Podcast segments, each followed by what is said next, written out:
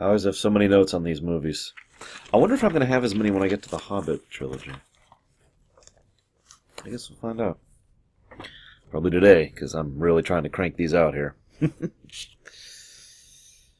Quick, small story. Uh, three little points before I get to the movie proper. This one is the one I usually associate with the Empire Strikes Back of the Lord of the Rings trilogy. And there's two big reasons for it. Well, I guess three. First, because it's the overall highest quality, in my opinion, of the trilogy. Second, because it's very character focused, much more tightly down on the specific actions of individuals and examining how they move and how they go. And three, because it's probably the darkest of the three. I also have seen this movie more than the rest of them. As in, more than, like, all of the other five. See, weird, sto- weird story here. And I only mention this because I am probably just a wee bit biased as a consequence of this, but once upon a time, uh, I was in a wheelchair. A lot of you who know me know about this incident, so I'm not going to go into details. That's not relevant.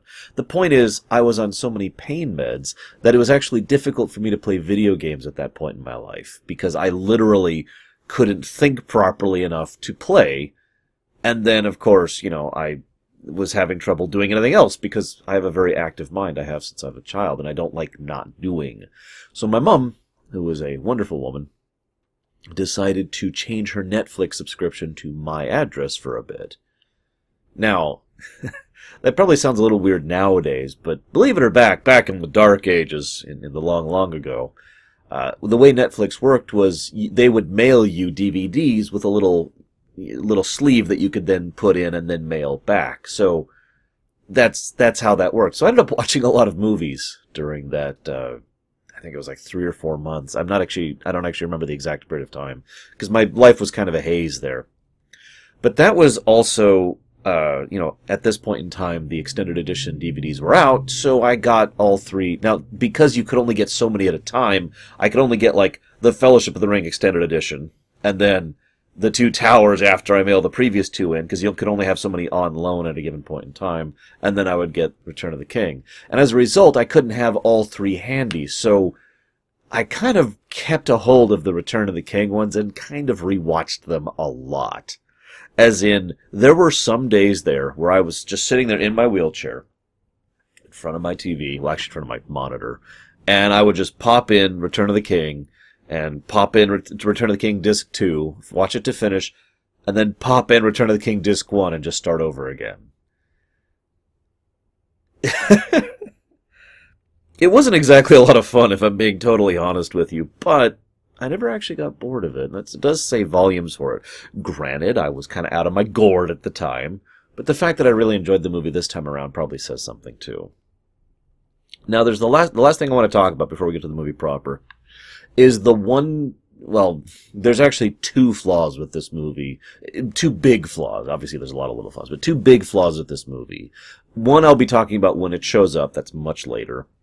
But the other one is the movie's just a little bit too obvious at times. The previous two movies knew how to be quite subtle with their uh, symbolism and the fact that I forgot to frickin' mute my phone. Could be quite subtle, you know, and there's a lot of nuance, especially in the performances. Return of the King tends to be extremely blunt. Uh, I'll talk about one of those scenes later. But to mention one now, because it's not really relevant, just one that occurs to me. There's a scene where they're walking through and they see uh, the statue, the the head of one of the old statues of the kings of Gondor, who has a wreath of flowers over its head, and, and the light lights up the flowers. And he says, "Look, the king's got his crown back." I mean, that is just so obvious. Anyways, moving on. So, as I said, this is a very character focused film, and it emphasizes that in its intro. Fellowship of the Ring began with a war.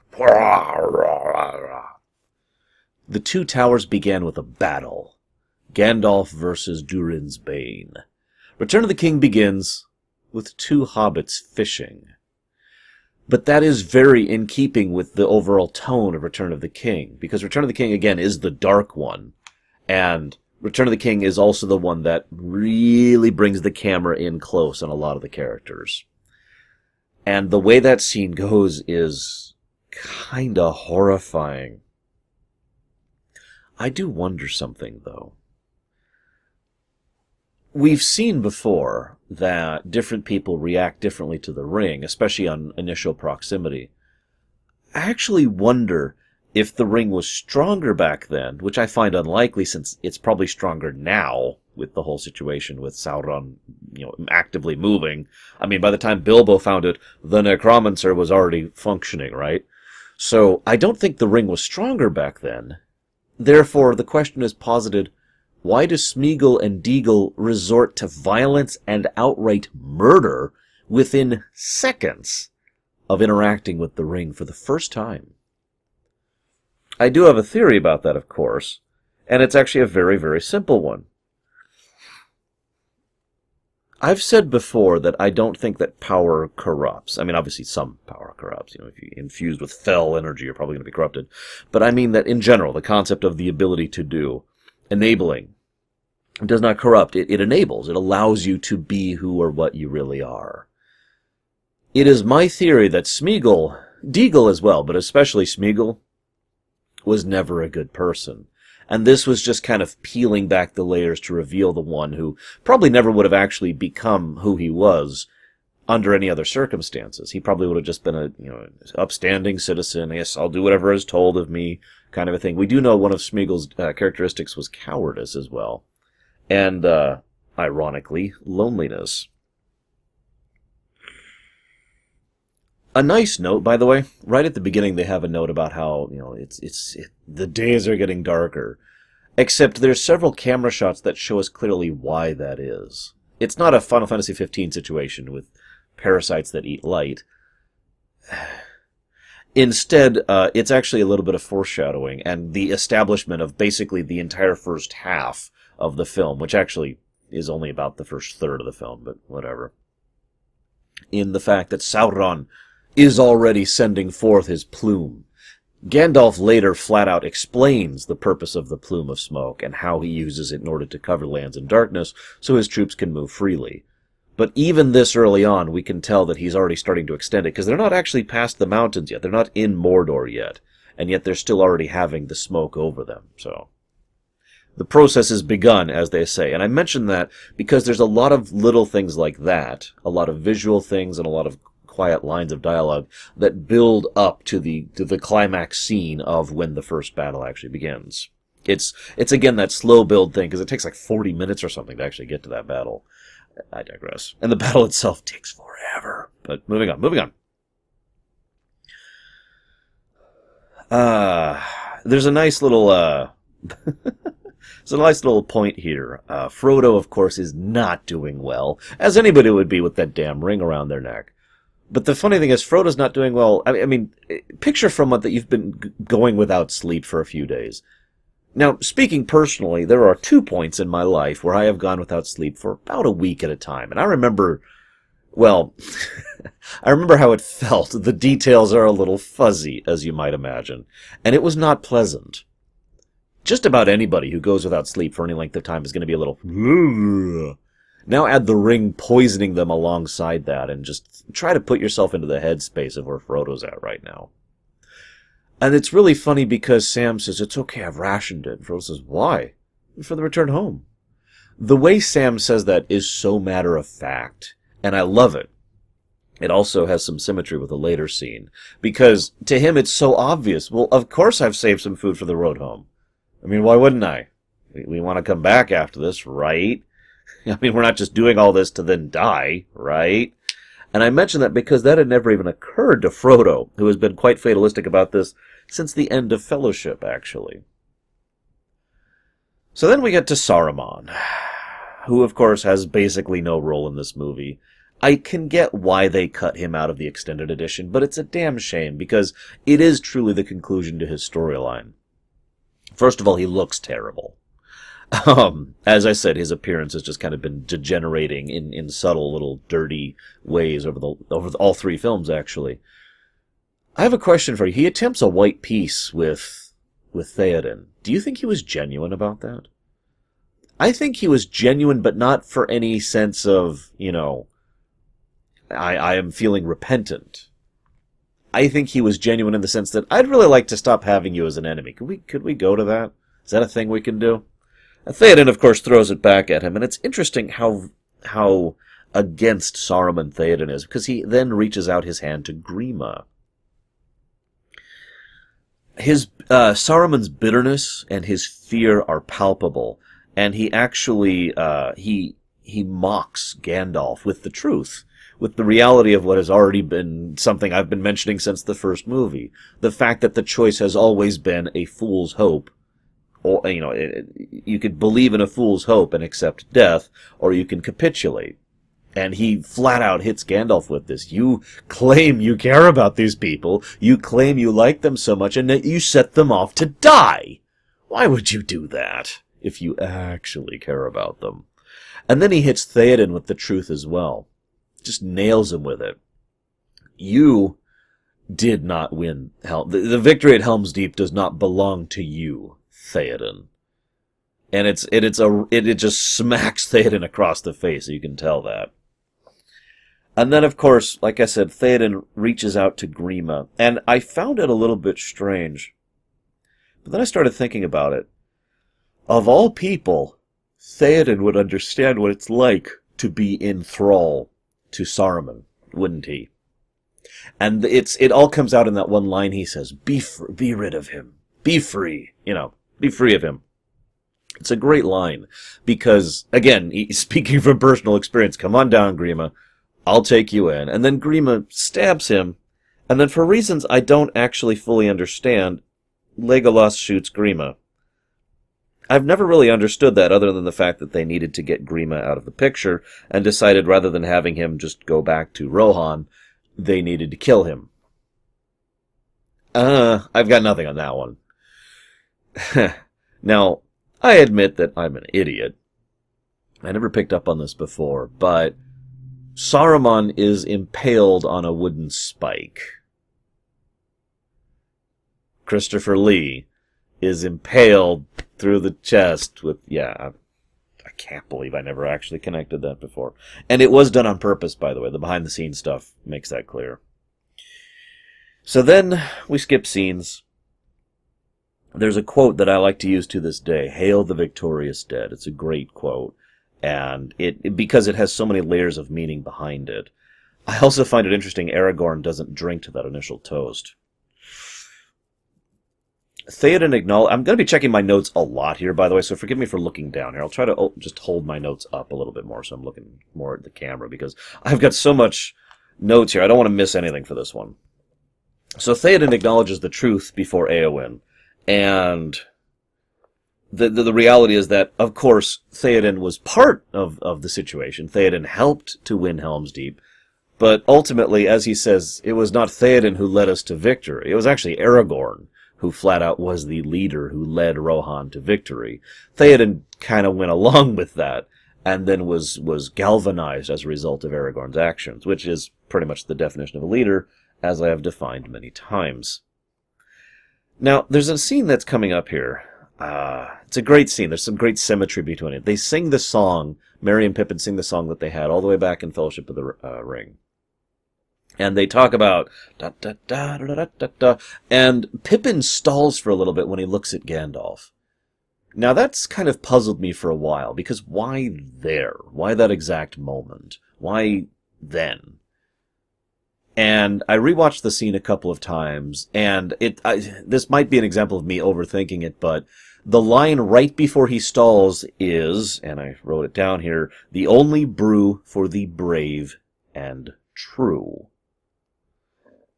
And the moment he says that, he happens to be looking at Gandalf, who has been chastising him since the first movie for not being brave and not being true.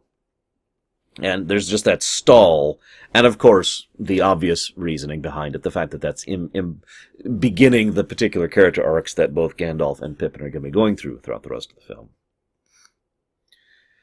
So then there's Eowyn's dream. It's a good dream. Um, there's a lot of weird symbolism that goes into dreams in this series. I, I sometimes wonder if they ever have a, a, dream and they're like, oh, this must be some great portent, and it was just a dream of them, you know, losing all their teeth or something. but no, Legolas notices the spread of the darkness. This is actually the third time total that the, the, the smoke spreading has been emphasized. Once visually, once audibly, and now uh, both, actually. With So I guess technically the fourth time, with Legolas saying it and them showing what's happening. And and then a tiny little thing happens and basically throws everything all to hell. You know, th- I actually I don't have a proper term for this, but this is the kind of thing I do as a GM fairly often.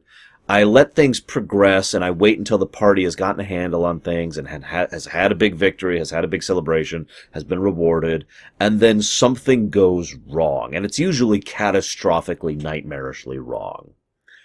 I swear I'm not an evil GM. But that's exactly what happens here. Pippin picks up the Palantir and comes into direct contact with Sauron. This is just me speaking, but I kind of like the idea that Pippin would have literally died if Gandalf was not there to heal him right there on the spot, right after he interacted with it. The sheer palpable dread, fear, and pain that Sauron f- fueled into him was too much for him to take, and he literally just would have died on the spot. I like that idea. And then, of course, it's funny because that scene, eh, also establishes the advantage for the heroes, which is something Tolkien does a lot, actually, if you pay attention. Things that are advantages are also weaknesses and can be used in either direction based on the circumstances. So, yes, they, you know, Sauron now thinks Pippin has the ring and is aware of how close it is, you know, Rohan being the big target, and is moving adamantly and quickly against Gondor in order to ensure that there is no king, there's no unification of men and that gives them the edge of knowing exactly where to go to defend. Although I have to be honest, I find it weird that they needed that information to begin with, because Gondor is such an obvious, I mean, Minas Tirith in particular, is such an obvious first strike point. Hmm. Then again, Sauron doesn't really use tactics in the strictest sense of the word. I'll talk more about that later, though. So then Gandalf, uh, well, actually, hang on. So first, Theoden has a wonderfully eerie question. I've actually talked about this before and how difficult of a question it is to properly answer. I've talked about this over in Voyager and in some of my recent ruminations. The concept boiled, boiled down comes across as, why should I help us when it hurts me? Because it's not as though we will not benefit, including me, but I will be the one who is injured by this action. And that is basically what Theoden asks. Why should we? Eh, what, what do we owe Gondor? You know, and I could point out, of course, he didn't ask Gondor for help. You know, oh, I could also point out that they haven't exactly. I, I mean, Gondor is not exactly in great position to defend them or help them right now. I could also point out that Gondor has been indirectly helping Rohan, but none of that matters in the moment because the question he asks is still valid. If you don't understand, if you haven't seen any of my other works where I talk about the concept of why should I help us when it hurts me, think about this. Let's say you've got a group of troops here, Roar! and there's a couple enemies over here. Now, you're looking down at the top-down view here. You know that if you select all and attack move, you win. But ne- but that's from like a, a tactical perspective. There's no reality thought into that uh, as far as the people. Imagine going down and trying to convince those three people at the front of your group, I need you to go charge these people who are very likely to kill you because we will succeed if you do so. There always has to be someone at the front of the line, in other words. Now, I know that's a military analogy, but it applies to so many different types of situations. You know, why should I give up my resources? Why should I help you with this? Why should I acknowledge this concept? You know, there's so many different types of social interactions and inter- interactions in general where some people take a loss in order to benefit the overall whole, which may include the people taking the loss. I say may because, of course, if those people at the front of the line live, they will benefit from the victory as much as anyone else will but they are more likely to die. So Gandalf has his sight thing again. You know, he, he sees several things, uh, especially the significant th- points that he shoves down Aragorn's throat. And then there's a great scene where, first of all, Merry gives Pippin the last of the Longbottom Leaf. Keep that in the back of your mind. Second of all, Pippin says, I'm sorry. I won't do it again which is hilarious because that is exactly where Pippin is at mentally. Like I, I can just say I'm sorry and make it better because that works that way, right? Right? Oh god, please let it work that way. Now remember something I talked about all the way back in Fellowship of the Ring, something that's been a part of their dynamic through all two movies thus far and, and the beginning of this one. Merry and Pippin are always together and always a team. It was the very first scene we were ever introduced to them. They were obviously getting into mischief, but they were a team. Excuse me. They were working together. They were unified. And now for the first time, they are split up. And there's going to be some interesting parallels between Merry and Pippin as the camera bounces ca- uh, perspective back and forth between the two. It's also, it hits both of them pretty hard. You know, Pippin is just, oh god, I don't know how to deal with this, and Merry is, is on the verge of tears. We'll see how both grow as a result of this. A quick note here. I have a note here comparing Sauron to the Reapers from Mass Effect.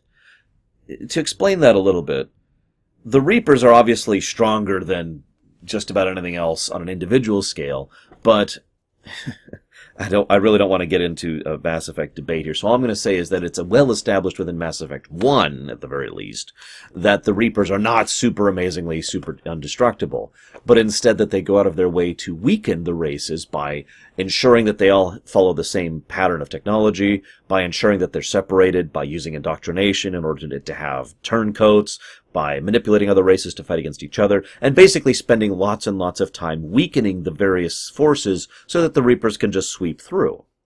So that they don't have to try. I bring this up because that's kind of where Sauron's at. It is debatable that Sauron, if he just decided to unleash, could just sweep over the rest of Middle Earth. That is actually possible. But at the same time, it's entirely possible that he knows not only his own weakness, because as I'll point out later, his forces are nowhere near as strong as they seem to be, but also that he himself is afraid. That he himself is kind of a prisoner of the despair problem that I'll be talking about quite a lot, uh, because despair is probably one of the biggest themes of this film. And so he goes through all these efforts to weaken and divert, div- diversify, or that's the wrong word, divide, excuse me, all of his opponents so they can't actually unify. And his big reasoning for sending his army after Minas Tirith is not its strategic importance and not the fact that it's the first target after Osgiliath and not anything else. It's just, I want to make sure that the enemy doesn't unify.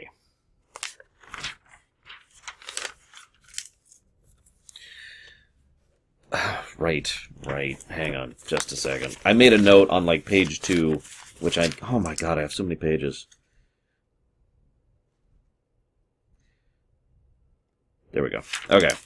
We'll get to it. So then there's Arwen scenes. Whoops. And uh, as I mentioned before, they would have fit a little bit better in Two Towers, but in hindsight, I actually disagree with myself on that.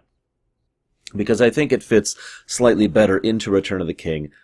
It's just not as a part of Arwen's story, but instead as a part of Aragorn's story, which I think is why I had that opinion before. Because as far as it goes for Arwen's story, it should have been back in Two Towers. But with regards to Aragorn's story, which is the which is finally being pushed forward in Return of the King, it should be in this one. I'm just checking my notes here really quick. Minas Tirith is amazing. I, I watched a lot of the behind the scenes stuff on Minas Tirith in particular. The multiple sets, the multiple models they had, the level of detail on Minas Tirith, the design behind it. It's, it's all absolutely amazing they really go out of their way to just nail how sweeping and beautiful and amazing this place is, and I love it. Yet another new tone is established, by the way. As before, every new place they go to has a different tonality to it, and here, it feels empty. It looks grand, and yet abandoned. It looks whitewashed. It looks like a ruin of former greatness, which, I mean, makes perfect freaking sense, given what's happening with Minas Tirith honestly, Denethor's throne really says all that needs to be said about that. Just as a quick aside to help emphasize my point, notice that they, they go into the hall, Denethor's hall, several times in this movie, and almost every time, most of the people there are quiet and somber, or in the background, or aren't there at all. It is empty and hollow. There is one scene later on when the Fellowship is, is gathered there along with some of their allies, and it, it's shot in a different light with different angles and with lots of people who are active showcasing the exact opposite that now the throne room actually has some activity in it again to help emphasize the life being brought back to it. Again, rather overtly, just like the frickin' flower on the tree. Excuse me, my nose is still bothering me. I'm getting over it, I swear. So this is our first real showcasing of Denethor. Sorry, sorry, I just had to punch him. But at the same time, it is actually kind of easy to sympathize with him. He is a broken, despair-riddled individual. Remember how Theoden began in despair and has been and and has been trying to climb his way out of that, and will continue to be doing so. Theoden's character arc is still going. Denethor is starting at the same place Theoden was, but worse. Like just he's further down because he's been dealing with it longer. But really, if you compare Denethor to Theoden, there are several very strong parallels between the two. I mean, they did both lose their son. They are both leaders of men, not true king kings, not kings of men, but kings of their own particular regions. Yes, I know he's a steward, but whatever. And they have they they both have their own problems, one being targeted by Saruman and one being targeted by Sauron. I will make an aside here. I know I don't bring up the books often, but it's interesting that they completely fling the Palantir of the White Tower out of the movie entirely. And I find that interesting because it does 100% explain Denethor. Why he is sunk so far into despair, why he is the way he is. You know, what, in, in the movie, he basically comes across as someone who is given into despair. The end. He, in other words, he is basically just a weak-willed man. Whereas in the books, it's made more clear that he was deliberately poisoned as a form of psychological attack by Sauron, thus turning him into a weak, broken old man. So, we see Denethor. Um, he is, without question, the most sunk into despair of everyone. I'm going to be mentioning the word despair a lot. It's been a theme through all of the trilogy to some extent or another, because the difference between despair and hope has always been that that contrast has always been showcased. And again, as I mentioned, that was part of Saruman's arc. But now it's being brought way up to the forefront. It is the primary theme of Return of the King. And so he is the most into despair. He is so far in that he, you know, please take take my service, says Pippin, and his response is to barely respond. He barely cares. And then he cares more about politics than reality the rule of, of so there, uh, you know, rule of Gondor is mine and no other. Uh, first of all, I want to give praise to the actor who plays Denethor. He really does nail. There's a lot of stuff he does with his face, and there's a lot of good close-up shots that really help to emphasize the level of acting he's putting into it. It's great stuff. But there's also some great directing going on here, great cinematography, because there's a shot where he stands up and he's like, "Rule of Gondor is mine," and either picture it in your head or watch it again. The way he does that, he looks like he's standing proud and tall and he's like, ha ha, big, intimidating. And then immediately the camera jumps to the side and sees him and he looks the exact opposite. He look, he's, he's hunched over, he's wilted. He looks like a broken, ruined man who can barely even get to eye level with Gandalf. The contrast between and is, is stark and very well done if a bit overt. As I said, that's going to be kind of a running theme in Return of the King. I wonder. So I mentioned the Longbottom Leaf. Well, then Gandalf starts smoking. Quick anecdote: uh, several people think that the the pipe weed was actually tobacco, not marijuana, as some people in more modern times have taken it to be, but actually tobacco, just plain old and the reasoning being that he didn't want something as plain and ordinary like tobacco to be mentioned in his story because it would make it sound too mundane. I, I like that interpretation personally, and it's the one that makes the most sense to me. I just thought I'd mention it. So he's got the last of the Longbottom Leaf with him, right? Then Gandalf is seen smoking. I actually really wonder if Pippin, as kind of a gesture, offered the last of it to Gandalf, since Gandalf used to really like Hobbit uh, tobacco. That being said, of course, this brings up a point that I actually brought up back in Two Towers. The fact that Gandalf, with his new form, if you will, with his new body, is actually completely unprepared and unaccustomed to smoking. And so he starts coughing, like anybody would when they first start smoking. It's a nice touch, a very small reminder to, to keep, keep in the back of our mind that this is Gandalf 2, if you will, or at least his second body. So then there's a lot of jumping around, uh, and I'm going to try and hit my, these notes as we go here. Uh, Took, uh, actually wrote his name down, as Took. Took? Took? Uh, Pippin. Anyway, anyway, whatever. Pippin, he drops all pretenses and he mentions, you know, I, I don't want to be in a battle, but waiting at the ed- edge of one that I can't escape is even worse. And then he asks if there was any hope. Gandalf's line summarizes probably the biggest theme of the Lord of the Rings trilogy in a nutshell, and I just mentioned it myself. There was there was never really much hope, only a fool's hope. And that concept uh, that I've been talking about this whole time kind of stems from this idea that it was always a fool's hope. Minas Tirith, of course, doesn't really have a proper army, not like certain other forces do. I mean, of course, they have quite a bit of a garrison, but that's a little bit different from a mobilized army. And that also kind of helps to explain why Gondor is screwed, because, and I'm going to bring this up now, because it'll be relevant later. Helm's Deep was a little bit of a different situation to Minas Tirith, because in Helm's Deep, they knew the enemy was coming, they had reinforcements, and they had time to prepare, and they were ready when they came. Minas Tirith was the exact opposite. They had no reinforcements, at least at first.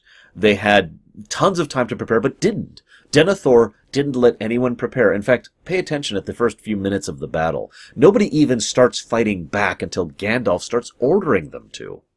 Everyone's just like, oh, what do we do? What do we do? Let's just stand here and get the crap beaten out of us. Again, a very men thing to do, thanks to the whole you know, lack of leadership thing I've talked about before. So, why? So we've got the Witch King.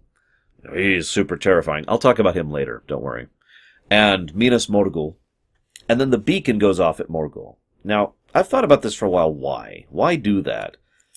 This will tie in more to the Witch King's thing later. But more and more, especially in this film, it becomes apparent that while the enemy has lots of numbers and whatnot, their real weapon, the thing that they are able to use and allow them to succeed, is despair. That is there so that everyone can see this big, obvious, spiritually charged beacon of literal evil so that you know, yeah, we're coming for you.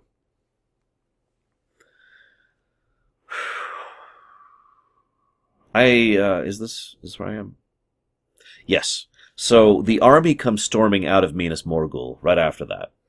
And it's not super impressive. And then I wrote, but, dot, dot, dot, because I was pretty sure my memory was right on this, and it was 18 minutes of film time later, which is God knows how later, how much later in real time. We have a camera shot. This is, this is one of the few times Return of the King does something nicely subtle. Because they're, they're climbing up, uh, the stair, right? The stair. And the camera pans down just a little bit so we can have an overhead shot, and you can see the army is still streaming out of Minas Morgul. 18 minutes later, there's still more troops coming. There's a lot of shots in this film that really help to emphasize the ridiculous scale of the army that, that the first army that, that Sauron is fielding. The first army. And it helps to emphasize Sauron's strength. Again, whoosh, you know, because he does have that strength going for him. I'll talk more about that in a moment, though. It's a great shot. It's a great shot. And then the beacons are lit, which is awesome.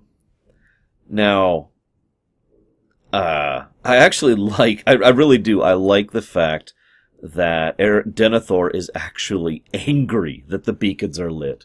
This, of course, is even funnier much later on when he actually has the point about Theoden's abandoned me and Rohan's betrayed me, even though I didn't call them afraid in the first place because I was pissed off about. Sorry, sorry. I don't like Denethor that much. I mean, I sympathize with him, but he deserved that smack in the face. I'm just saying. Notice the difference in reaction, by the way, to Denethor of and Aragorn, who's like, "Oh God, oh God, oh God, they're calling for aid," and then, well, I'll get to that in a moment. So, the beacons, I want to talk about the beacons really briefly because I'm not going to go into the in-depth realities of the logistics of a concept like the beacons. That it's it's a great concept. The scene is great. It's brilliant. The way the camera just kind of I mean it's it's such simple cinematography, but it's so well executed that I, I'm willing to give it a pass and, and applaud it anyways because you just see it as it basically pans from one beacon to the next and then one beacon to the next, and then one beacon to the next, and we see this path as it journeys th- through the night and into the next morning. That's how long it takes just in real time for all these beacons to be lit as the path is, is traversed. It's great. It's also a really cool idea. The thing I really want to talk about is the fact that maybe this is just me, and again, just thinking the movies here, not the books. Just me though. I would have this kind of a system be like the ultimate emergency system. You don't light these under any circumstances unless it is the biggest problem. You know, to quote Denethor himself, unless it is at the uttermost end of need. Because resupplying these things and getting these things working again and is going to be such a monumental thing to deal with. This is what you use when stuff has hit the fan 50 times already and now you're having trouble with it. And I just mentioned that because uh, it, it just kind of adds more gravity, more weight to the way the beacons function and why Aragorn reacts so strongly. If they, because put yourself into Aragorn's shoes. If they have actually lit the beacons, if things have gotten that bad, we need to do something. And then, and then Theoden.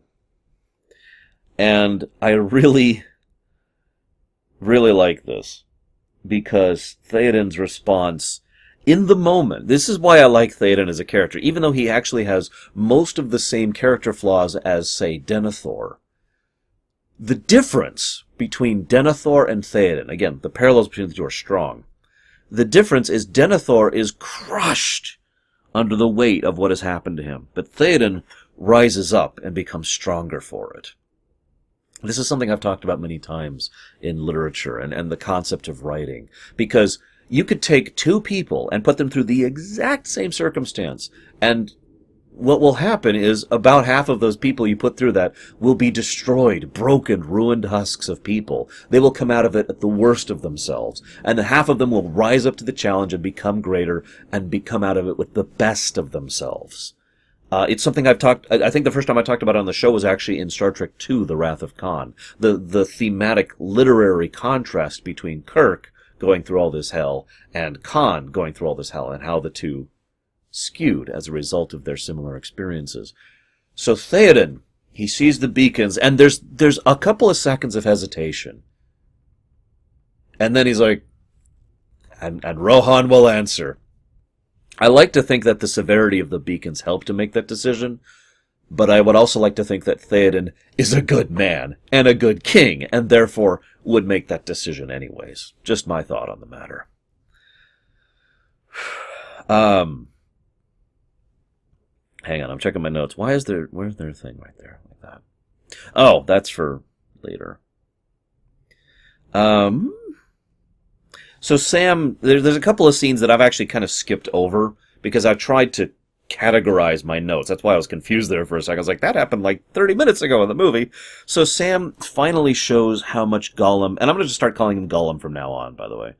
Uh, Sam shows how much Gollum has finally started getting to him by literally threatening him, and then later on he actually physically attacks him and is shocked at himself for what he did. Sam is not exactly a violent or horrible person as I think I've made very clear throughout the course of these films. And so to even see himself go to that thing kind of helps to emphasize just how bad things have gotten. And then there's Gollum's deception, where Sam loses it. And then Frodo sends Sam away for two reasons. And the best part is both of them are wrong. The first reason he sends them away is because of the ring. You know, the call, the poison that is seeping through his mind and the fact that Gollum has been kind of feeding that for his own selfish ends. The second reason is actually far more interesting to me because he sends him away to save him. You can't help me anymore, Sam. Go home. He doesn't say go away. He doesn't say get out. There's no anger. There's sort of a melancholy. Go home, Sam. And again, both of those reasons are wrong. I love it. Uh, I'm debating what order to talk about these things. Let's talk about Gothmog really quick. Uh, for those of you not fully aware, Gothmog is the deformed, kind of crippled, orcish leader who has been portrayed as someone who is more intelligent uh, by a factor than the other orcs, but is much less competent. Now that was kind of a, a thing that was done for the film specifically. Gothmog was actually a half troll in the books. But I kind of like the film version of this better because it makes him an interesting parallel to Denethor.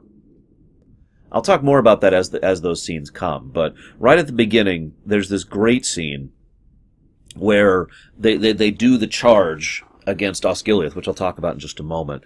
And then there, uh, not Haldir. I can't remember the name of the gentleman. I, I didn't even write, it down. The guy, the guy who was assisting, uh, Faramir this whole time, he has already been injured and is lying on the ground and is basically going to bleed out and die. He is a dying man. And so Gothmog, who is pathetic, gra- grabs someone else's spear and kills a dying man. Obviously, the scene is there to help establish some of the cruelty and the darkness that's coming. This is a dark film, as I mentioned. But it also helps to emphasize how pathetic Gothmog is, this leader of men. And yet again, we have another parallel between men and orcs. Which leads me to Osgiliath and Faramir. So Faramir does very well with what he has, which makes sense. We've already established in the last movie that Faramir is pretty good at what he does. He is actually a very competent tactician and probably a good leader in general. He certainly has the loyalty of his men, as we'll see later. so, one of the things I like about it is that it helps to emphasize how bad things are by the fact that they established Faramir as good and he's actually managing a fairly good defense of Osgiliath, and they have to do a running retreat, a literal, excuse me, a fighting retreat as they're still being chased and attacked by the Nazgul and, and the occasional arrow shot to help emphasize just how absolutely overwhelmed they are. That the orcs are not skilled and not strong and not elite and not anything. They're just washing over them they could probably just take the orc. Actually, there's no probably. They could just take the orcish army if they could like grab it up into a telekinetic ball and just drop it on Osgiliath, and it would just it would win because that's how many orcs they are swarming into that place with. It's insane, and that is Sauron's approach and I'll be talking about two of the reasons I think that is why later, but I'm emphasizing it again because that is, it, it, it's also a nice contrast to what Saruman was doing. Saruman had a 10,000 strong army, but it was 10,000 of elite with, with good weapons and with good training. What we have here is way more than 10,000. Uh, I actually uh, several people have tried to estimate the numbers. It's freaking huge. Let's just put it that way. It is it is very very large, and not elites because they don't really need to be. So Faramir loses. The Nazgul show up. They do the fighting retreat. Uh, and of course, they would have lost even more men if Gandalf had not personally ridden out. A little bit of a narrative cheat, the fact that he took Pippin with him. And I mention that because if uh, Faramir had not seen Pippin, he wouldn't have been able to be like, oh my god, you know, I've seen Frodo. Now, I'm willing to forgive it because it, it, it helps structure the scenes better. Logically, what should have happened is Gandalf runs out and then they come back and then they rejoined her and there's like a separate scene which breaks the tempo a bit of him interacting with Pippin and then being like, ah, a hobbit, and then they lead to the revelation. This way, they, they cut off the excess fat, if you will, of this extra scene and keep the tempo quick by having Far- Faramir having just barely escaped this battle, still out of breath, and he sees Pippin and it's like, I offer you hope. Let's figure out what's going on, blah, blah, blah. So I'm willing to forgive it for, for uh, cinematic purposes, even though narratively it is kind of a cheat. I also give praise to both Pippin and Gan- oh, excuse me, uh, I don't remember the guy who plays Pippin all of a sudden. Ian McKellen and Guy, uh, because they do some great facial acting when they find out the news about Frodo.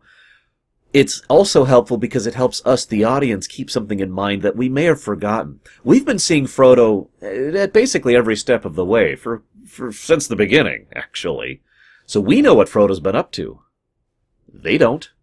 Remember, the last word that they had of Frodo was all the flip back at the end of Fellowship of the Ring when they got on the boat. They have heard nothing since then. There was even a scene where Aragorn and Gandalf are talking about they don't even know if he's alive anymore. I mean, who knows what's actually happened to him in the, weeks or months, I actually forget the exact period of time, that has passed since then. So, finally getting news not only that he has been found, but that he's alive and that he's that close that he was he was actually past Osgiliath has just got to be the most oh thank God kind of a moment, and both of the, both of the actors get that across very nicely. I also note uh, that that that get, Faramir immediately seeks out Gandalf as he should. I only point that out because it's one of many small things that they do to emphasize that Faramir is a wise individual. I pointed this out back in uh, Two Towers, and I point this out here as well. His manner of speech and the method by which he does things are, are generally, he's the kind of person who would be a very good, well, king, actually. He, he would be, in, in my opinion, he would be the kind of person who would be an excellent, wise leader uh, I hesitate to say a peacetime leader, but I do think he would be a better peacetime leader than a war, you know, a, a warrior king. I love it. There's this horrible, horrible scene where Faramir nails Denethor with the truth. He just smacks him in the face with it. Boromir would have taken the ring. And he's right. I mean, honestly, most people would. And Faramir nails him with that. And again, we see this pathetic, and I wrote these words down pathetic, deranged, lost old man. Denethor is not at this point. And of course, there's another great scene that helps to emphasize Faramir. There's like two scenes right in a row after this, which help to emphasize Faramir's character, as I've already described it. Uh, he has this great one between him and Pippin, where the two talk and, and discuss the situation. So then we build up to one of my favorite scenes, which is ironic because it is so damned obvious that it might as well have a neon glaring sign over the, the entirety of the scene. So let's do the build up here.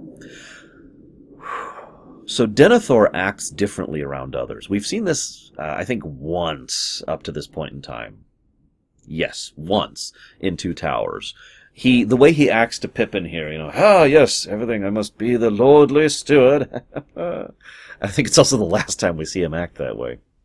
He puts on a little bit of a show, basically, and it drops almost immediately into harshness when dealing with Faramir. He mentions the fact that, uh, you know, we should not yield the defenses that your brother long held. I hate to be a nitpicker, but that's actually basically not true. I mean, yes, they definitely held Osgiliath in the past, but they had to retake Osgiliath because of how bad the battle is. In other words, it's it's a flagrant falsehood that he's saying just to put Boromir further up on a pedestal and to push Faramir further down. Boromir and Faramir. Where do they come up with these names? Um, Faramir's realization hurts when he says, "You now wish our places had been swapped." Again, that wisdom showing. But that's not the bad part. The bad part is when Faramir, or excuse me, Denethor confirms it.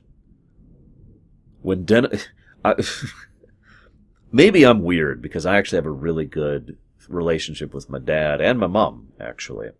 But the idea of my dad admitting to me that he wishes I was dead is such a horrifying thought that I actually can't process it.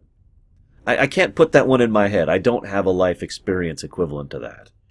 I, I don't have the ability to comprehend what Far what, what what Faramir felt in that moment when his father admitted he wished he had died instead of Boromir. And then, of course, Faramir does something very foolish and very stupid because that emotional bond is so horrible and so impacting. And of course, he says, you know, if I return, think well, think better of me, father. And Denethor's response is so goddamn cold. That will depend on the manner of your return. Also, he was right. It did depend on the manner of his return. Although I'll talk about that a little bit in a bit here. So Faramir is leaving, and he gives his excuses. You know, I would gladly give my life for my people, and blah, blah, blah, blah, blah. And Gandalf sees right through all the bullcrap and says, Your father loves you. He will remember it before the end. And what's funny is Denethor remembers that a, a few seconds before he before the end, basically. Which is sad. The following scene has no subtlety whatsoever, but is poetry in how well it is crafted. The audio, I want you to pay special attention to the audio. They deliberately allow certain things from the two scenes that are being spliced together to be heard and certain things not. So it emphasizes through absence what's happening and what isn't happening. Um, it still gets to me. I actually cried up. I teared up at three points in this movie while I was rewatching this for this rumination, and this was one of them. The the, the silence, the false king sitting in an empty room, feasting as his men and his son die for no reason. And of course, again, very obvious as he's eating these these berries and these t- tomatoes, and little driblets of red go down his lips. And of course, the singing. Sing for me! And Gandalf sits alone. This is then immediately contrasted by Theoden, who, despite his failings, is, is, is walking through, unifying the men, organizing, we have to do this, has the loyalty of his people.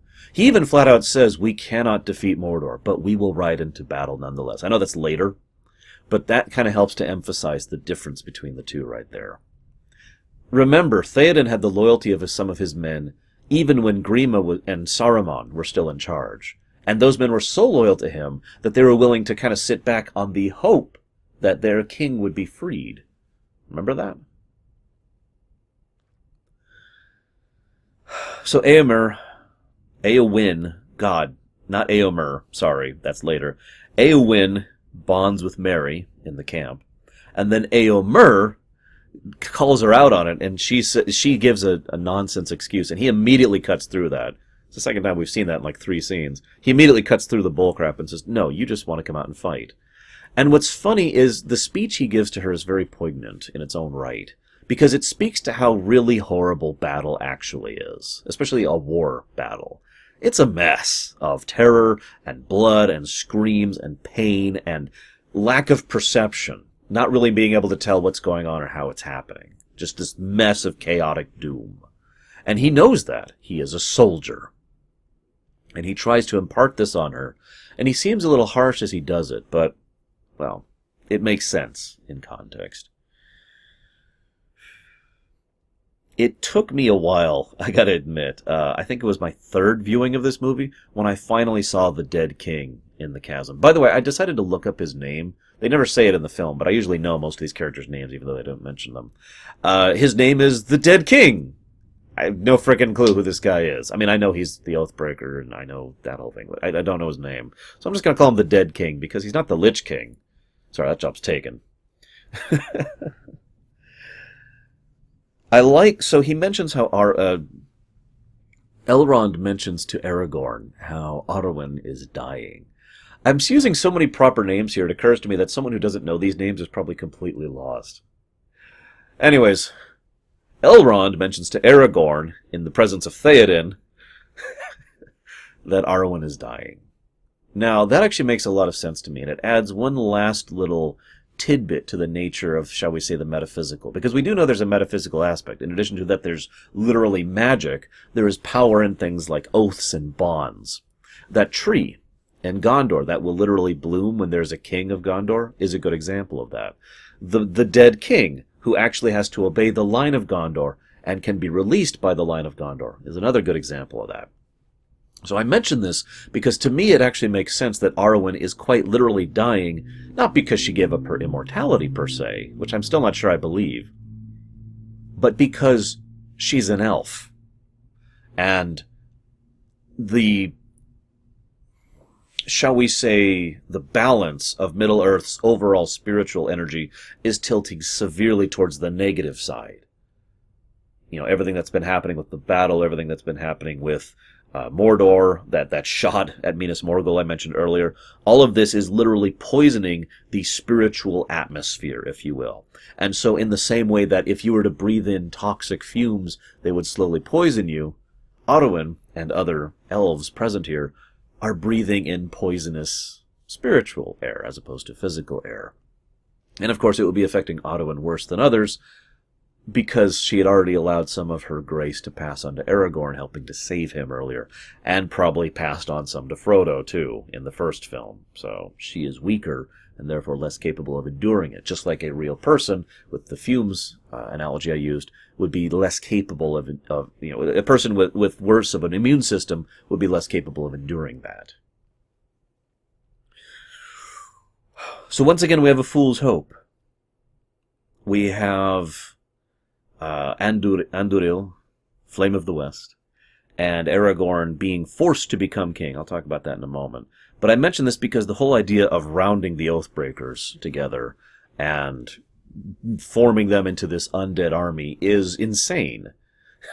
It it doesn't seem like it by the, the events of the movie, and so I have to force myself to take a step back and think that's freaking crazy. They shouldn't have even survived getting there.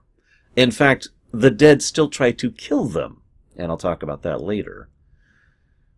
But then Aragorn is forced to become king, and I stress that because I think as much as he has been acting as a leader, as a king since the first film, he only finally takes up the mantle because he has to.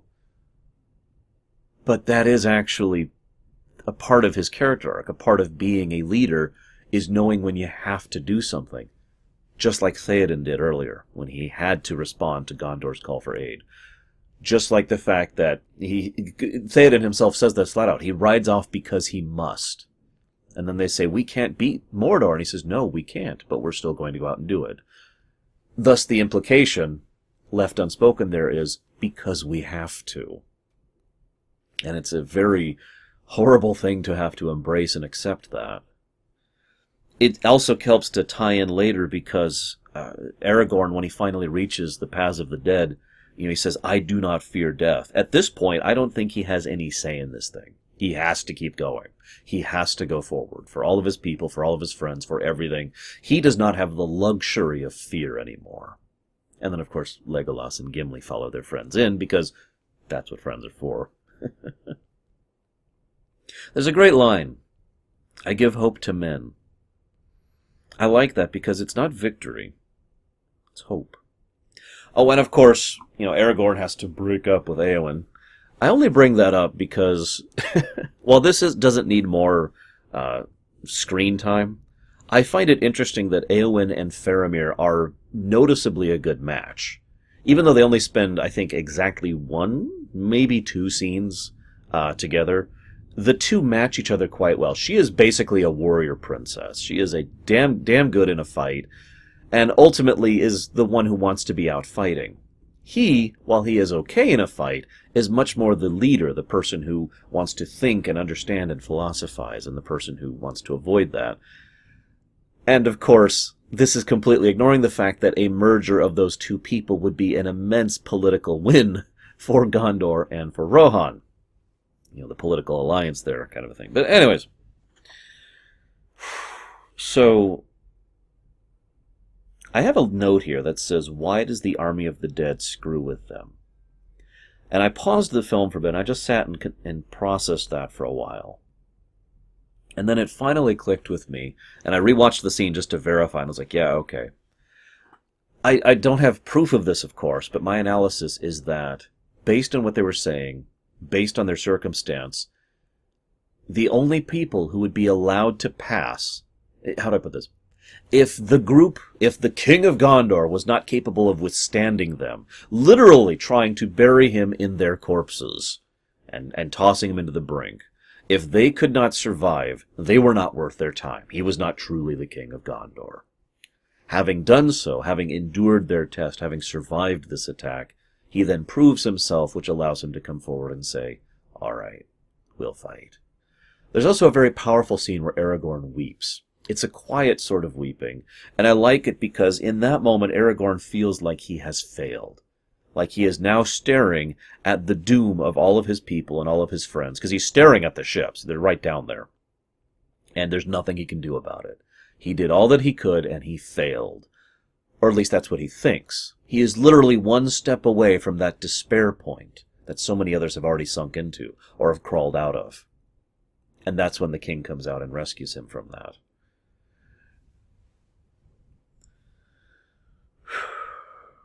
I love the parallels between Pippin and Merry in this film too.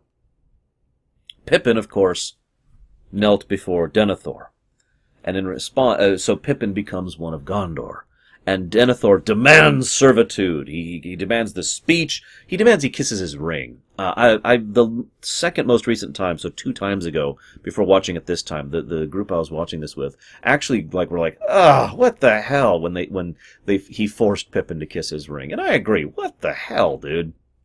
And then of course he he treats him as if he is just c- cattle, effectively. Sing for me, boy. Merry kneels before Theoden this actually happened a bit ago.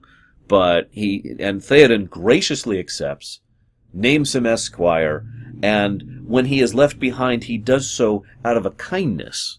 He says, This is not a place for you in your war, and we can't bear you as a burden. I am leaving you behind for your sake, as opposed to Denethor, who couldn't give ten bits of a damn about Pippin. The contrast between the two, again, continues but also helps to emphasize. Oh, and by the way, of course, now Merry is of Rohan. And so we got one Hobbit of Rohan, one Hobbit of Gondor, and thus the two are in their own way still a team, and that will help to, to carry forward into the finale of the film. So now we have the Battle of Minas Tirith, uh, also known as the Battle of Pelennor Fields. I'm going to go ahead and just say that this is the best battle in cinematic history, in my opinion. While there are others that are good, this one blows all of them out of the water and is long. I'm at towards the end of this page. Uh, the entire next page, still, the battle is still happening. And. Let's see here. Yeah, it looks like at least a little bit of the next page after that. There is so much. This battle goes on so long, as it should, actually. And it goes through stages as well, which I also like. So, I, I, I once again just want to give immense praise to the cinematography, to the camera work, to the lighting, to the models, to the CGI, to the, to the music, just every, to the level of detail. The level of detail in this battle is insane. So we once again see the comparison between Gothmog and Denethor directly, actually. Gothmog literally can't get off his horse, uh, well, excuse me, his warg, without help. He's, ah, hey, I don't need help. And then it cuts over to Denethor, who is completely incapable of actually leading his men, and in fact is so pathetic, as I mentioned earlier, he has not even prepared defenses. They are not ready for this invasion. They're just sitting there like, what do we do? What do we do? And then they fire the heads of the dead. I mentioned earlier that Faramir's men were loyal to him. They were so loyal that they went and out and rode with him to their deaths. It's okay. They came back to Gondor in the end. Well, part of them came back. Now that's in bad taste, but I'm I'm saying that to try and lighten the mood because what the orcs actually do with the head catapult tactic is messed up but it's also very important as part of Sauron's overall strategy. And I'm kind of building to a point here. So just keep in, the, in your mind that morale hit that they do. And then Denethor sees the army laid out before him. It's a great shot, and it dwarfs the one and two towers. We actually see the full breadth of the first army, first of four that we know of that Sauron has access to, and he completely loses it and and I have a note here that says Gandalf is like, "Damn it, why do I have to do this?" of course, Gandalf has smacks him in the face. When I saw this in the theaters, the audience burst into applause when Gandalf smacked Denethor in the face. Just yeah. I didn't even hear his next line, "Prepare for battle," because everyone was still cheering. The battle's amazing. I don't have much else to add to that. Uh, Gandalf, of course, takes charge very quickly. It's one of the first times we've seen Gandalf have to take a leadership position. And I like the fact that none of them question the Mithrandir at all. I mean, why would they? Pippin, he does a good job. He's lost, he's dazed, he's confused. He's never actually been in a real war battle before. I mean, he's been in effectively skirmishes or you know, small little encounters before now, and even then he barely was involved. And he needs a purpose. He needs orders. if I could put it into such a thing. Which naturally he is given. And then the first disc of the extended edition ends on Grond. Grond. Grond. I like the way they portray Grond in the movie quite a bit, actually. I also have to admit my enjoyment for that helped to, to tailor my enjoyment of a creature over in World of Warcraft called a Gronn. Slightly different spelling and completely different creature. I just thought I'd mention that. So note Sauron's strategy is now being portrayed, eh, pretty much laid bare. Sauron's strategy is twofold. Despair and wave after wave after wave after wave of his own men. Just washing over the enemy and trying to sap their morale so they have no capacity to, to, to think to resist. Now that's funny in its own right because that's the only strategy he needs. He doesn't need to be tactical. He doesn't need to be brilliant. He's got all the advantages. So then we cut over to. Uh... Oh, I have a quick note here. Poor, poor Peter Jackson got shot by Legolas. Hmm. so then we cut back to the Shelob situation. You're welcome, by the way. I'm sorry, I, I say that kind of harshly. I, I apologize. I, I don't care for spiders much. Uh, I've been fighting actual, you know, arachnophobia for most of my life. I actually went out of my way to actually watch the whole scene. It has been so long since I've done that that I don't actually remember the last time I did. I'm not actually sure I have ever seen the full extended edition. I don't know if they added anything or not. Shot of the Shelob scenes. Ever. But I powered through it. It's just a monster. It's just a monster. What I love is the fact that despite all of uh, Gollum's manipulations and lies and deceptions, this was actually the way forward. This was the way into Mordor that did not involve going through the Black Gate. So, I mean, they kind of had to deal with this anyways. It's just if they had been forewarned, maybe they might have been able to have some defense. I don't know. And, uh, and then of course, uh, the, the last of the Chekhov's guns finally goes off. The last of the gifts that Galadriel gave to the group finally has come in. He's got she's got he's got the light of Elendil. El, Elend I can't do pronunciation, forgive me. The light, which of course physically and probably spiritually hurts something like Shelob, and literally saves Frodo's life actually. And I love it because Gollum actually gives uh, Frodo the rage, ironically, in order to be able to escape. Of course, Gollum is not exactly what you'd call a villainous mastermind. His whole plot was lead them in there, and then go get the ring. That was that was his plot. So he's just sitting there like, ha ha, I won, I won. And Frodo's like, oh, good to you. And then Gollum freaks out because he's like, whoa, wait, hang on, you weren't supposed to get free. It's a nice touch. And then he pleads to Frodo. And I like it because Frodo kind of responds with pity, of course, but also the realization of how bad he has gotten. I want you to keep in mind how differently Frodo's acting in that scene, though. Just keep it in the back of your head. And then Sam. I love it. Sam, who is a nobody, who is no one, he's a frickin' gardener, finds his courage without strength. I mentioned that part because uh, some people will argue this back and forth, and there's a lot to be discussed about this topic. But one of the reasons I love Sam so damn much, and why he is the hero of this trilogy, is because he has no strength to call back on. It's relatively easier if you have power, you know, whether it is be great strength or great skill or literal magic or whatever. If you have power, it is easier to stand up and do the right thing because it doesn't cost you that much.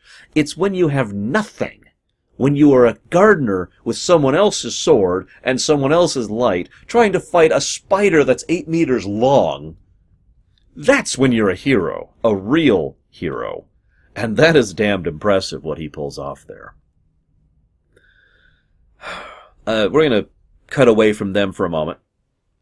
I'm going to cut back to the battle, still in progress, by the way, the Battle of the Pelennor Fields. Merry gives a great speech that also dovetails nicely into the Sam scene I just mentioned. He mentions, I'm not a great warrior. I'm not a great man of Rohan. I'm not capable of great deeds. I just want to help my friends. That, of course, immediately contrasts uh, Denethor. So Denethor has decided he's going to go burn to death along with his son. He, he's way off the deep end. He's gone. And he has this great line, which I didn't understand the first time I saw it, where he says, Why do the fools fly? Better to die sooner than late. What he's doing is he's positing a question, and then the sentence ends, question mark, and then he answers his question with his next sentence. Better to die sooner than late, for die we must. That is where Denethor is at right now.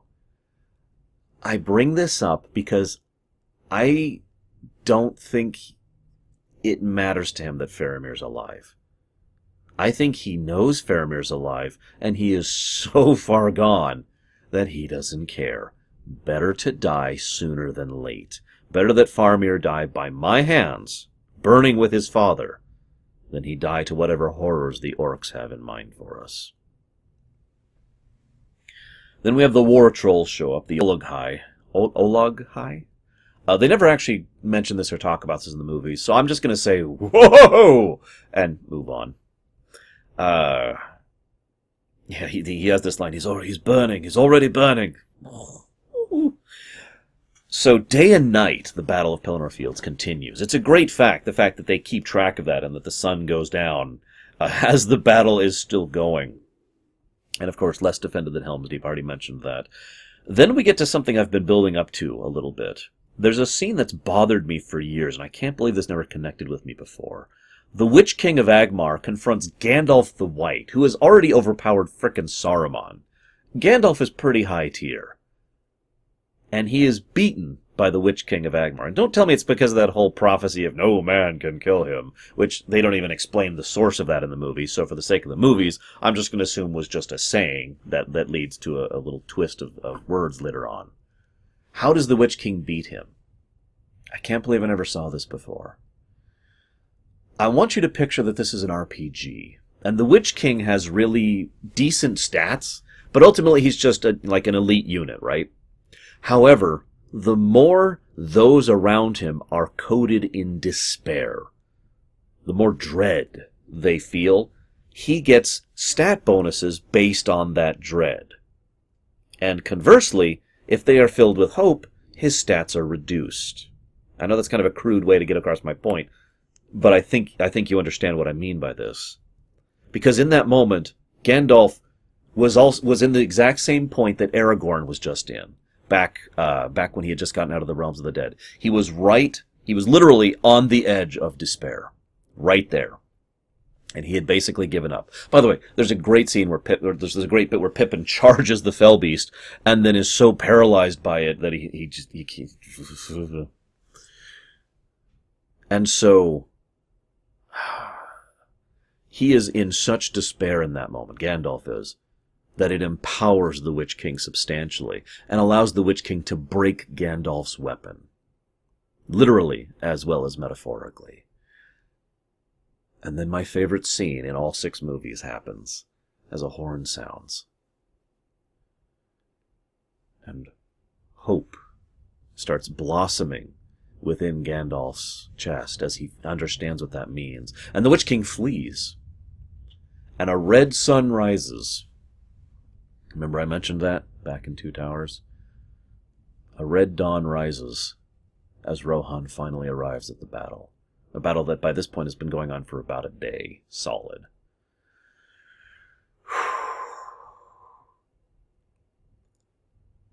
I love the speech. I really love the speech that Theoden gives. this was the second time I teared up. I'm tearing up just thinking about it. They charge knowing they will die. You know, that, that cry, death! And they do it anyways.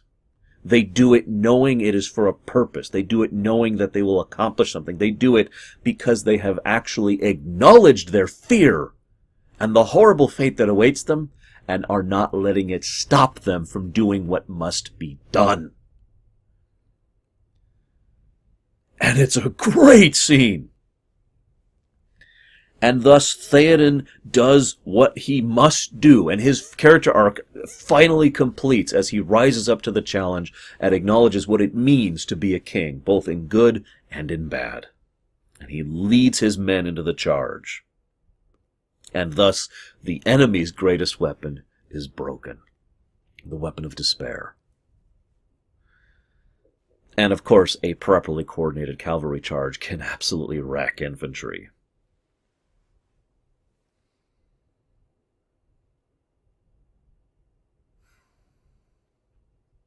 Then I have a note here. It just says wave two. Because then things get worse again. The battle isn't even the battle isn't even over yet. Then the Oliphaunts and the Haradrim show up. I think these are the Haradrim. These might not be, but the Oliphaunts show up regardless, and holy crap. Now, there has actually been some. Eh, most people I know who like to theorycraft these things all agree that Theoden's charge against the infantry line was the absolute correct thing to do even from a purely tactical perspective. There's a lot more debate in how he should have dealt with the Oliphaunt situation. Some people argue that he shouldn't have just straight out, straight out charged because cavalry isn't that effective against enemies like that. But other people point out that that initial charge might have been a mistake, but facing them and taking them out was something that was kind of necessary for my part, if I was thinking purely logically and purely tactically, I would say trying to use these uh, the speed of the horses to try and outmaneuver the Oliphaunts might have been the best choice there. I think he took them head on because he had just learned that lesson and was still riding high on that lesson. Ride out and meet them head on. Whether that was correct or not, who knows, and we'll never know at this point. That's all armchair generaling at that point. What I find interesting, by the way, is the Haradrim forces were almost undoubtedly there to stop any opposing army of, of Rohans or whatever, because they wouldn't really been useful in the siege. But then again, that's also what the Poirats were there for, too, so. So there's this great scene here.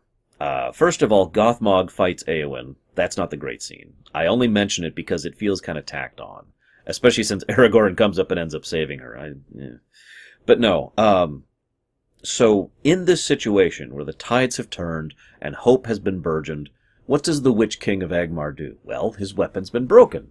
So he's got to reforge it. So he dives straight for King Theoden. He knows how men work. He knows how hope and despair work. So he charges him, takes him down, and intends to slowly eat him in front of his men to completely break them. Then Eowyn gets in the way. I kill you if you touch him. I love the way she says that. I wonder how many takes it took her to get across just the right amount of emphasis in each syllable. And then the Witch King has that mace. Wow, that mace. Uh, that, that mace that's probably f- physically impossible to actually lift if it was actually made of stone or metal. Holy crap. Um, it actually injures her severely through a shield. I mean, I know it was a wooden shield, but that just gets across the point. And then Merry and Eowyn defeat the the Witch King. I almost said the Lich King. The Witch King. And I like that. I like that a lot, actually. Because one of the things that the two of them have been on a journey for is not allowing their own fear and their own despair to get to them. She already mentioned her thoughts on the matter, and how Merry is the one who helped burgeon her, and then she helps burgeon him when they actually get to the battle. Him before the eve, and her at the battle. The two of them have helped define each other and helped to push away that despair, and thus he has no true weapon to use against them, other than a mace that could probably break concrete. But he wasn't looking for a little thing, was he? Backstab. nice bookend. I know your face. King Theoden, first thing he says to her is, I know your face, Eowyn. It's a great scene. It, it's painful, of course.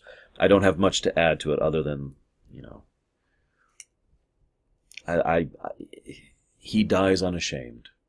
He dies knowing that he stood up and was a leader, a king. And of course, she is now technically the next heir, I think, or is Eomer? I'm not actually sure at that point. Whatever. what's actually going to happen is Faramir and Eowyn's child is going to be the real heir. Let's just let's be honest about it. So the battle's ended. They win. The undead army cinches it. It's actually been debated that they might have been able to win with just Rohan and Gondor. I don't think so. Because even if, uh, so first of all, the Corsairs would have been quite a bit of an additional force to fight an already weakened, already tired force.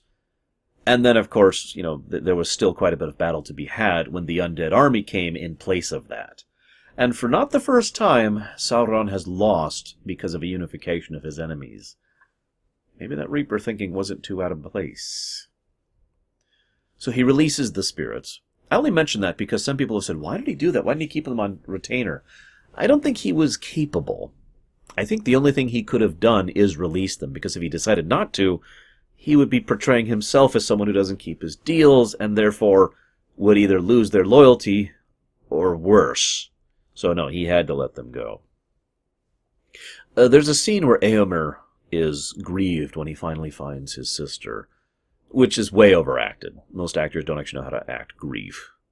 I, I, don't mean that as an insult. It's it's a statement of fact. Most actors go when they're trying to do grief, when the more subtle thing is, is the, the real way to do that.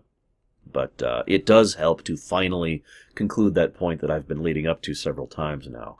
That Eomer really did love his and care for his sister. I mean, of course he did. More to the point, he was trying very hard to push her away from battle so that he would never have to go through what he is now enduring. The thought of losing her. I mean, he could lose his men, he could lose himself, but please don't ask me to have to deal with the death of my sister. Because he can't take it. And in fact, he probably would have slipped into despair if not for the fact that she was healable. And of course, she recovers, as do Merry, as do Pippin.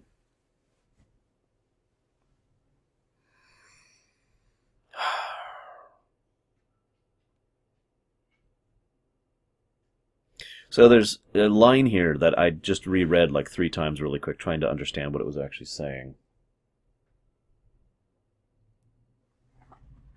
Eh, give me one second.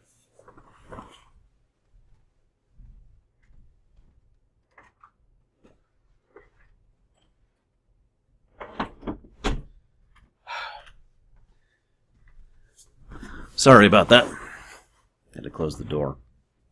There's a line that I had to reread a couple of times. It's the line that says, It's going to the eye. And it took me a moment to figure that out. Uh, we've already seen back in Two Towers that the orcs aren't exactly organized. I made that point about the difference between the orcs and the Uruk-hai. I keep calling them orcs. The orcs and the Uruk-hai. I have this impression that Sauron, one of the reasons he uses such overwhelming numbers of troops for his orcs is because he has to. Because he takes attrition on a regular basis. How many of you ever played a video game where an army takes attrition, literally just losing people under circumstances thanks to supplies or bad terrain or whatever? Picture that, except worse, because the orcs are constantly killing each other over basically nothing. Now, yes, in this case, it's probably worse than normal, because they were fighting over the mithril shirt and the, the pretties and the baubles, as they are wont to do, but I honestly think that his orcs kill each other on a very regular basis, which is why he needs in the tens or higher of thousands of orcs in order to be able to field anything at all. I've often wondered how Sauron maintains the loyalty of his orcs, actually. Hmm. In the movie, of course, they don't go into that at all. So, I like how Sam, the order in which Sam says, "This is you know, this is for blah blah blah." So first he says, "This is for Frodo." Stab. And this is for the Shire! Stab! And this is for my old gaffer! he's, it's so perfect. It's exactly what someone like him, like he's emulating, you know, badass characters and what they would say, but he's saying what's relevant to him, and that just makes it all the more perfect. So, remember how I mentioned how Frodo was acting a little bit differently? How much of that do you think was Frodo genuinely starting to, you know, recognize what he was doing and how much do you, of it do you think was the fact that he didn't have the ring on him anymore? We know Frodo was pretty out of it because he didn't even notice that he didn't have the ring anymore. We don't even know the exact moment at which Sam took it from Frodo. But I bring that up because it actually wouldn't surprise me if Frodo, and it makes sense to me, if Frodo had been starting to do better and was reconnecting with Sam and, and getting his head more in the game because he didn't have that damn ring around his neck. So, yeah, then they see the fact that there are still orcs in Mordor. So many orcs in Mordor. And that leads to two realizations. Obviously, those orcs are in the way of Frodo and Sam, which is a problem. But there's actually another problem, a much more long term problem.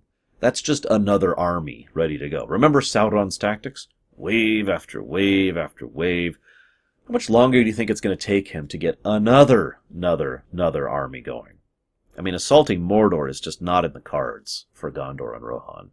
So they have no choice but to sit back and rebuild while he rebuilds.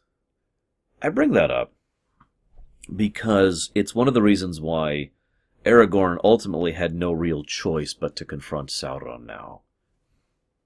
Obviously, it was not for the purposes of a military victory. But he still had no real choice. The only other choice was be to accept the fact that there's now an axe hovering over, uh, let's just call it a sword, because, you know, the, to accept a sword of Damocles just sitting over the kingdoms waiting to fall whenever Sauron gets around to it. Never mind the inclusion of the ring. If he didn't pull that effort, the odds of Sauron getting the ring have gone up significantly, and therefore ensuring loss. Uh, they never say it outright in the movies, but I still think that the book perspective here is accurate. That one of the things that is clear, and Gandalf does say this outright, the enemy, in this case Sauron, never actually considers the fact that they're trying to destroy the ring. It never really enters his mind until the last moment when, when Frodo puts the ring on in Mount Doom that is the moment at which it occurs to Sauron, oh my god, they're trying to destroy it. Up until then, that was never in his thoughts. And why would it be? Remember what I mentioned all the way back at the very beginning when I started talking about these films, this trilogy. What is the One Ring's true greatest power? It is that siren call. It is the ability for it to entice you. I keep referring to it as a poison, to draw you to it, the idea of destroying it doesn't enter your mind. Remember what Isildur said.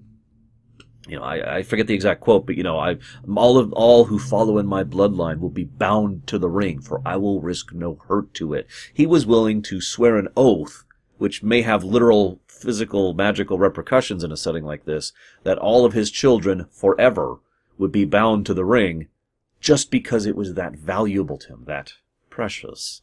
I know it's something that's kind of joked of in modern, you know, in modern literature and modern uh, fiction and whatnot, but that preciousness nature of the ring pretty much ensures that no one's going to try to destroy it. It's also, ironically, what ended up uh, ensuring Sauron's defeat in the books, but that's something else. So he sees Aragorn, and Aragorn has the sword. So the reason the diversion works is not because Aragorn is there and not because he brought an army. That's kind of, I mean, that's bonus points at that point. He decides to take the bait because the only possible reason in Sauron's mind that Aragorn would be making that move is if he is overconfident. If he is swollen up. Yes, I now have an advantage over Sauron. And what's the only thing that Sauron perceives that Aragorn would think of as an advantage over Sauron. So he thinks Aragorn has the ring. And he has seen Aragorn in proximity of what he believed to be the ring, so there's evidence for this. Um, they do a great thing in the next several scenes. Uh, Frodo's neck and the area right around here gets progressively worse and worse. Like the, the, the, the chain the ring is on is literally digging more and more into his skin. It looks horrible and brilliant and awesome. It's, it very much helps to emphasize that weight thing and as the, the ring itself is getting heavier, literally. There's a great scene where, where Samwise says, I don't think there will be a return home, Mr. Frodo. And it's a powerful scene because Sam was the one person who kept thinking in that direction of, well, of course we're going home. And now Sam, who has effectively completed his own hero's journey, now acknowledges that there is no returning home, and, true to himself, is refusing to let that stop him or change him in any way, shape, or form. We are still going forward. The end. That's that's just how it is. And he offers a hand to Frodo to help carry him through the way, and it's it's very moving and very powerful. I don't actually have a lot of uh, notes for this. This is like ten minutes of stuff, and I only have like five little notes about this. Before I get into the awesome stuff, I mentioned there were two big flaws in this film. Well, here's the second one. And this one, bugs the crap out of me. How did Sauron not see Frodo? The directing on that shot makes it very clear that the eye clearly saw Frodo. And the eye just fixates on him for several minutes, actually. How the hell does he not recognize that that's the ring, and it's right there, and oh, okay, I gotta deal with that. What would have actually smoothed this over is if he didn't actually see Frodo. But they reached an area. Let me let me tell you how this scene could have been reconstructed to completely bypass this problem and still have the same narrative impact. So Frodo and Sam are going, and they reach a point where the rocks re- basically plateau. All of a sudden, there's no more cover. There's a huge stretch leading up the road up into the the for- the name of the city in Mount Doom. I can't think of the name of it. You know, the forge area, and it's completely bare, no cover. That's their road. And they're like, okay, and they start to go out into the, and the eye kind of passes over it and they have to rush back into cover and they're like, and they're stuck there behind cover as the eye is just occasionally seeking over the same area and they're like, we can't do this. We're going to be seen. And then, you know, Aragorn calls for his thing and the, the diversion happens and the eye's attention is drawn away and that's what allows him to go forward. Rather than, oh, hey, there's a hobbit, probably with a ring that I just saw. Hmm. What? Aragorn's over there? Die, Aragorn! It just bugs the crap out of me. Moving on. It feels like something that was done because movie, you know? So then there's the mouth scene, the mouth of Sauron, uh, which is, of course, in the extended only. Uh, note how he, I, have talked before, this theme of despair and feeding off despair. This is probably the scene which is most literal when it comes to that. The mouth of Sauron literally feels their despair and reacts to it, like, you know, and feeds off of it, and then stokes the furnace. The moment he realizes that he has hit a sweet spot, he just grinds those screws in as hard as he can, trying to make sure that he feeds that despair and tries to continue advancing the will of his master. What I like about this is Aragorn's action, because Aragorn chops his head off. Gimli has a great line. And then Aragorn says he refuses to believe it. It's up for debate if Aragorn actually believes it or not. But what's funny is it doesn't matter. Hear me out. As ever, the choice the choice has not changed. The choice is the same choice that it's been through the entire trilogy. You trust, you, you either capitulate or you die. And in this case, Aragorn is choosing death. But the little asterisk that has never been added to the or die option is that hope, that fool's hope. And this is probably the most one in a million thing that has been presented to our heroes because they have the mithril shirt right there. They know it was Frodo's. That is Frodo's mithril shirt. There's no arguing that. There's no arguing that. So they now have as close to definitive proof as is possible that they have lost. And in the face of that, they face the choice of capitulation or death. And so, to quote Saruman, they choose death and the fool's hope that tiny little fragment of a shard, of a fraction of hope, that things might work out somehow.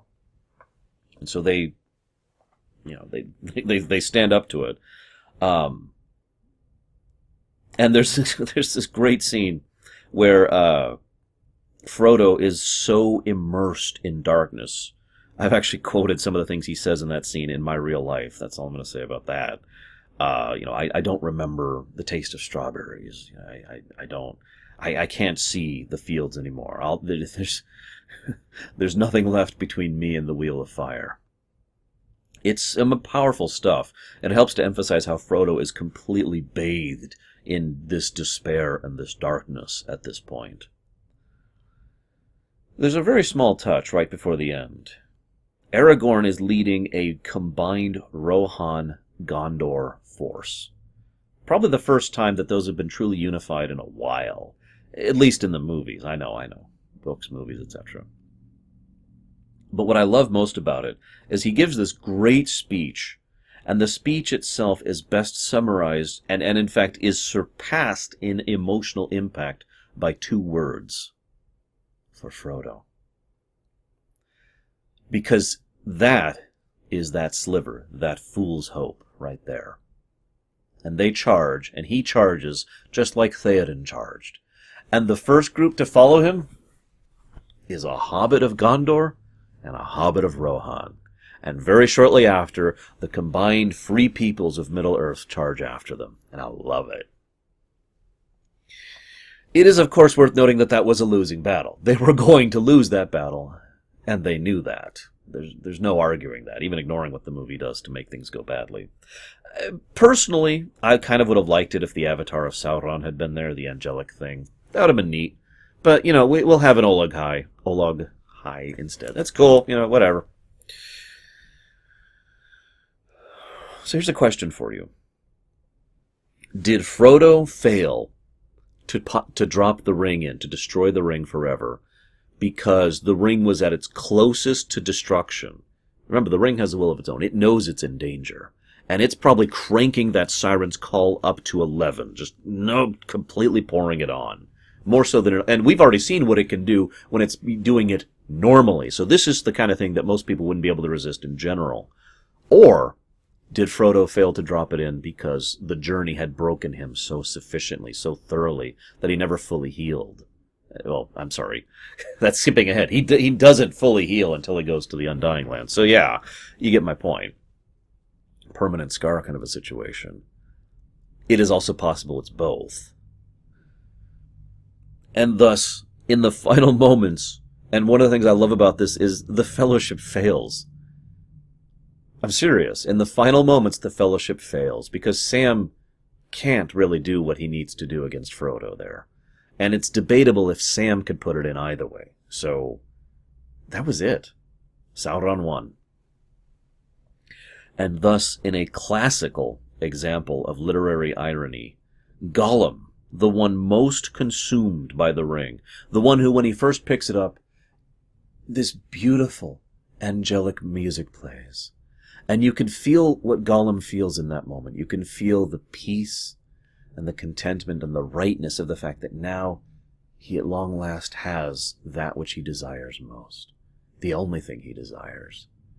And that beautiful music plays even as people are dying, as the battle is raging on, as the Nazgul are charging.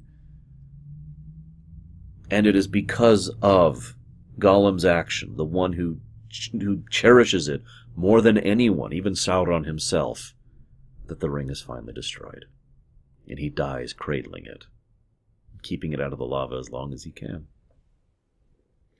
And thus, for a second time, Sauron's greatest strength and his edge that allowed him to endure and to win over so many others causes his defeat, except this time it's a little more permanent. Can you even imagine what it would be like if there was an enemy that you had known about, that your parents had known about, that your grandparents had known about, that for millennia there had been this enemy that was this constant, ever present aspect of your society. And I don't mean like a culture or a nation or an idea. I mean there's this guy over there. Big flaming eye. And that's the bad guy and to have had generations upon generations of life, an entire series of cultures built around this. This is something I kind of brought up in, in Chrono Trigger, actually. The idea that what would it be like to know that the Black Omen was there when you were born and when your great great great great grandparents were born? It's always been there. To, the idea of something so omnipresent. This actually came up in Voyager as well, actually. Uh, I don't remember the name of the episode. It's the one where they have the time displaced planet. What would it be like to look at that enemy that has been an antagonist for literally as long as you and most of your relatives can remember, and to finally see it destroyed, to finally see it fall. I mentioned earlier tears and the grief thing. Several of the actors, especially Ian McKellen, really nail that. I mean, this isn't grief. These are happy tears, but their expressions say it all. it really gets across that impact of how big this moment is. And we see this from the macro scale. We see the army, we see the collapsing, we see, oh my god. And we see it from the micro scale because we've had these personal shots of all these characters and of Frodo and, and Sam. And Frodo finally saying, I can do it. I can finally see the Shire. I can finally see the leaves. He's gone. He's really gone. It's a powerful moment. Not that I want this, but wouldn't it be interesting if the movie ended with them on the slopes of Mount Doom and it just stopped there? But it doesn't. Instead, we have four, five or six endings, depending on how you define it. Before we get into this, I'm going to go ahead and say that the multiple endings don't bother me. Uh, I think the best way to explain why is because the first ending is actually the ending. I'll talk about that. I'm going to go down the, the list here. And then everything after that is an epilogue. As any truly epic long term story should have, my opinion. To use a video game parallel, in Dragon Age Origins, you know, the finale was, was the charge up the tower. The final battle, the climax, was the final battle with the, the archdemon. Then there was the ending, which was the scene that plays out in game immediately after that, and then there was the epilogue, concluding everything and telling you how things go in the future, right? Imagine if it had just ended with the scene there and no epilogue. I mean, that would have worked, and it would have worked here too, but I personally think both would be lacking without that epilogue. So I said it was debatable if it's five or six. It depends on if you define them on the slopes of Mount Doom being an ending or not. I don't think it is. Narratively speaking, it doesn't quite fit as an ending unless we're going with a completely different tone for the film, which they could have. But no, the first ending is when the Fellowship is reunited. And that's also the real ending. That is the ending of the story. All of the group are reunited for the first time in, uh, I forget the exact period of time actually. It's been a while in two movies. For the first time in two movies, the fellowship is reunited and the friends are there and they're all happy to see each other and there's just this happy, good feelings moment as they are all successful and all victorious and they did it. The second ending, and I'm going to start putting those in quotes, is the beginning of the epilogue. In this, we see the beginning of the new era for men, the unified king, Aragorn, and all the people around him. We see the end of the men storyline, coming to its natural conclusion now that they have strong leaders and the possibility of a future. We see the end of Arwen and Aragorn's storylines, Aragorn himself having finally accepted this this and accepting it with humility, not letting it go to his head. Arwen, of course, recovering. I mean, the poison's gone, why wouldn't she? And the two of them finally being reunited. The hobbits. Picture this for a moment. The High King of Men the, the High King of the Dominion of Men has just knelt before these four hobbits. Picture the impact of that, that moment for just a bit. I mean, I, it, it seems almost obvious, but think about it from a political aspect, from a social aspect, from a culture aspect. That's huge, what he did there.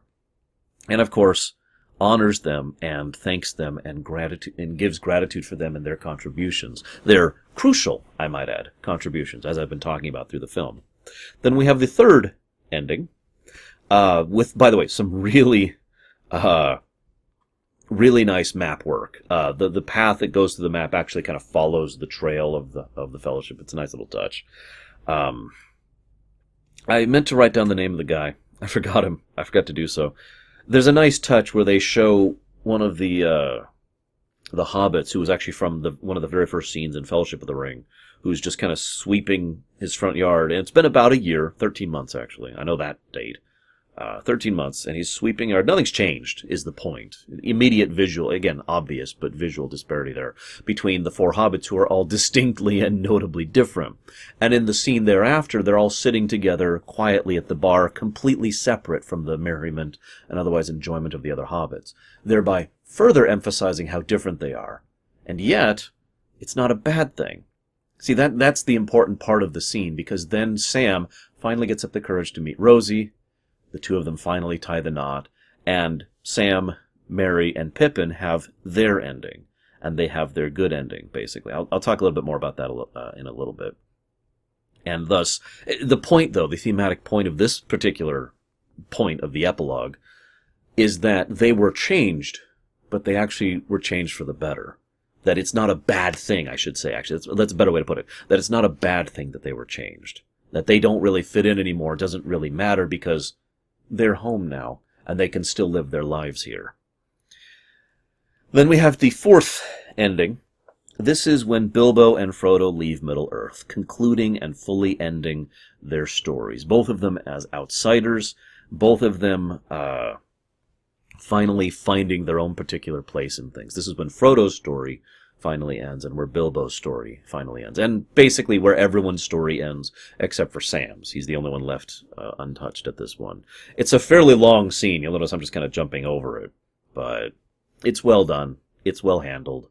They head off to the Undying Lands. And then the fifth and final ending is the most unnecessary ending.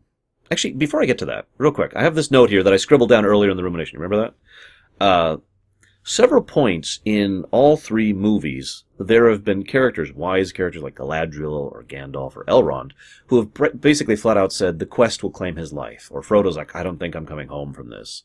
This is finally paid off here. It's a little, little bit of a cheat, but it's okay because it does make sense. Because as Frodo himself points it out, we set out to save the Shire, and we did. But it wasn't for me. I didn't come home. You came home, Sam. In other words, the quest for the ring did claim Frodo's life. It just didn't kill him. Frodo's life ended because of the hardship and the nightmare he went to. Think about all the things in real life that we have to endure and think about post-traumatic stress and the people who have gone through terrible things in their lives and have to endure them. Being honest, most of the people that I know personally who have suffered or are suffering from post-traumatic stress have not endured the kind of hardships that Frodo did. So it is logical that when he gets home, well, when he gets to the Shire, he doesn't get home. So then we lead into the fifth ending, which is the most unnecessary, but at the same point, it still serves a purpose, a very important purpose, even if it's kind of a cliche. Because the purpose of the fifth ending, which is Sam, it's just Sam and Rosie and their kids, it's showing the the conclusion of what Sam said at the end of Throne, uh, Two Towers, excuse me. In other words, that there's some that there's good in the world and it's worth fighting for. That things can go back to being good again. That the point of that was this is the happily ever after. That after everything they went through, they were rewarded for all their efforts and all their struggles, and things got better. This was the reward. This was the end of the, the, the road. And I really, really like that. And I really, really like these movies. It has been a treat to go through this trilogy. Thank you, patrons, for funding and requesting these. Um, I'm not sure how the viewership is going to change over the next three weeks because now we're going to go back and look at the three Hobbit movies. I guess we'll see when we get there. See you around, guys.